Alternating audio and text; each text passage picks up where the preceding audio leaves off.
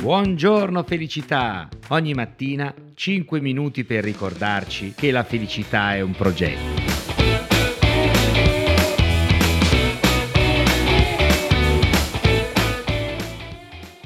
Ed eccoci qui cari amici, ben arrivati a questa nuova puntata di Buongiorno Felicità.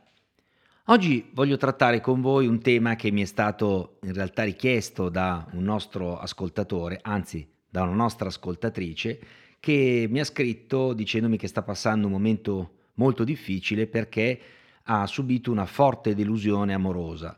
Insomma, una situazione su cui aveva investito per tanto tempo, alla fine eh, si è disciolta in nulla e quindi questo tradimento amoroso che ha subito la sta portando ad avere un periodo prolungato di tristezza, di non voglia di fare le cose, una sfiducia nel futuro e nelle persone. E allora mi chiedeva appunto come si può affrontare efficacemente una delusione. In questo caso parliamo di una delusione amorosa, ma vedremo che quanto diremo oggi in questo podcast vale sia per le delusioni in ambito amoroso quanto per le delusioni anche in ambito per esempio professionale, di lavoro o con gli amici. Insomma, potremo applicare a diverse tipologie di delusione le strategie che vedremo, anzi che ascolterete in questo podcast. Partiamo innanzitutto dal chiederci che cos'è una delusione o il rimanere delusi e chi meglio della Treccani ci può dare una mano. La Treccani recita: il deludere o l'essere deluso è un sentimento di amarezza di chi vede che la realtà non corrisponde alle sue speranze. Quindi cominciamo cari amici con il chiarire che la delusione è un sentimento ed è un sentimento di amarezza, di tristezza, uno stato d'animo che viene generato fondamentalmente dal vedere che c'è una distanza tra ciò che ci aspettavamo, speravamo, ciò che c'era stato promesso e ciò che nella realtà poi si realizza. Ebbene, chi nella vita non ha provato delle delusioni? Ci sono delusioni più pesanti di altre e a volte delle delusioni, quindi delle esperienze particolarmente intense, lasciano delle ferite, ferite che incidono sul carattere e anche sulla modalità con cui poi noi ci relazioneremo con le persone e con il resto della nostra vita. Tuttavia le delusioni, e questo è l'elemento fondamentale, non devono diventare permanenti, cioè non devono diventare stati d'animo, quindi emozioni con cui conviviamo nel tempo, ma devono in qualche modo avere una parentesi con un inizio e una fine, cioè dobbiamo imparare a superarle. Ciascuno di noi ovviamente ha il proprio carattere, quindi non esiste una ricetta, una soluzione, la bacchetta magica che vale per tutti. Ciascuno quindi ci metterà un tempo diverso rispetto ad un altro, seguirà percorsi diversi perché assorbirà le delusioni in un modo differente e qui entra in gioco il carattere, entra in gioco la cultura a cui si appartiene, entra in gioco anche l'autostima da cui partiamo. Normalmente la reazione di fronte ad una delusione è abbastanza comune ed è quello di assumere un atteggiamento di sfiducia verso tutto, verso tutti. Spesso e volentieri si trasforma anche in un momento di dolore, a volte un dolore acuto, inizialmente soprattutto di fronte ad alcune delusioni amorose che potremmo anche definire come dei veri e propri tradimenti rispetto alle nostre aspettative, sembra che non si abbia la forza di reagire, non si abbia la forza di riprendersi e tornare come prima che tutto accadesse, si fa fatica addirittura a recuperare le vecchie sicurezze che avevamo, a volte quando è molto intensa la delusione, sembra che abbia cancellato l'orizzonte di speranze che avevamo in qualche modo costruito. È normale dunque provare queste emozioni?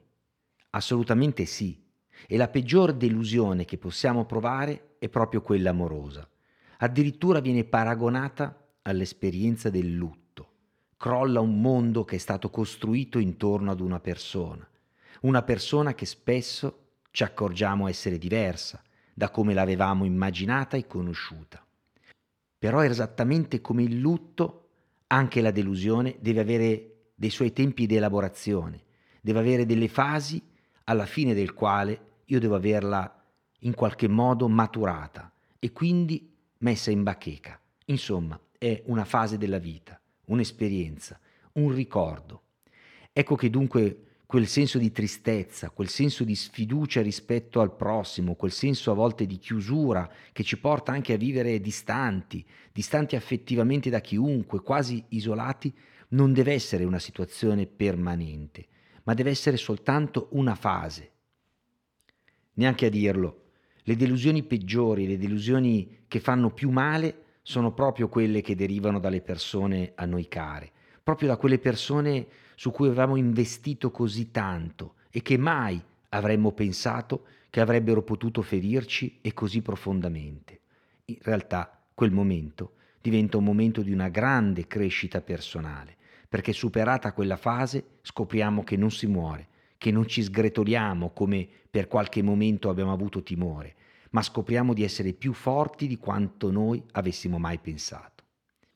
Jung, il grande psicanalista, scrive: il fallimento di un progetto amoroso, il comportamento di una persona amata che non corrisponde alle nostre attese e così via, possono contenere un impulso verso un'esplosione emotiva più o meno brutale, o verso una modificazione o un adattamento del sentimento, e con ciò verso una più alta evoluzione. Bellissima questa parola, evoluzione. Anche da un evento così doloroso può derivare un momento di crescita importante. E allora arriviamo a cercare una risposta. Qual è la strategia da seguire di fronte ad una delusione? Siamo partiti da lì.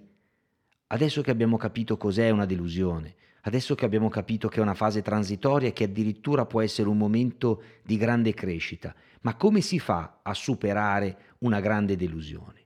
Allora, innanzitutto bisogna rimanere aperti al dialogo, specie con le persone a noi care, gli amici, i familiari. Quindi il chiudersi, che magari in una fase iniziale e anche abbastanza naturale, non deve protrarsi. Quindi la prima vera strategia è quello del parlare.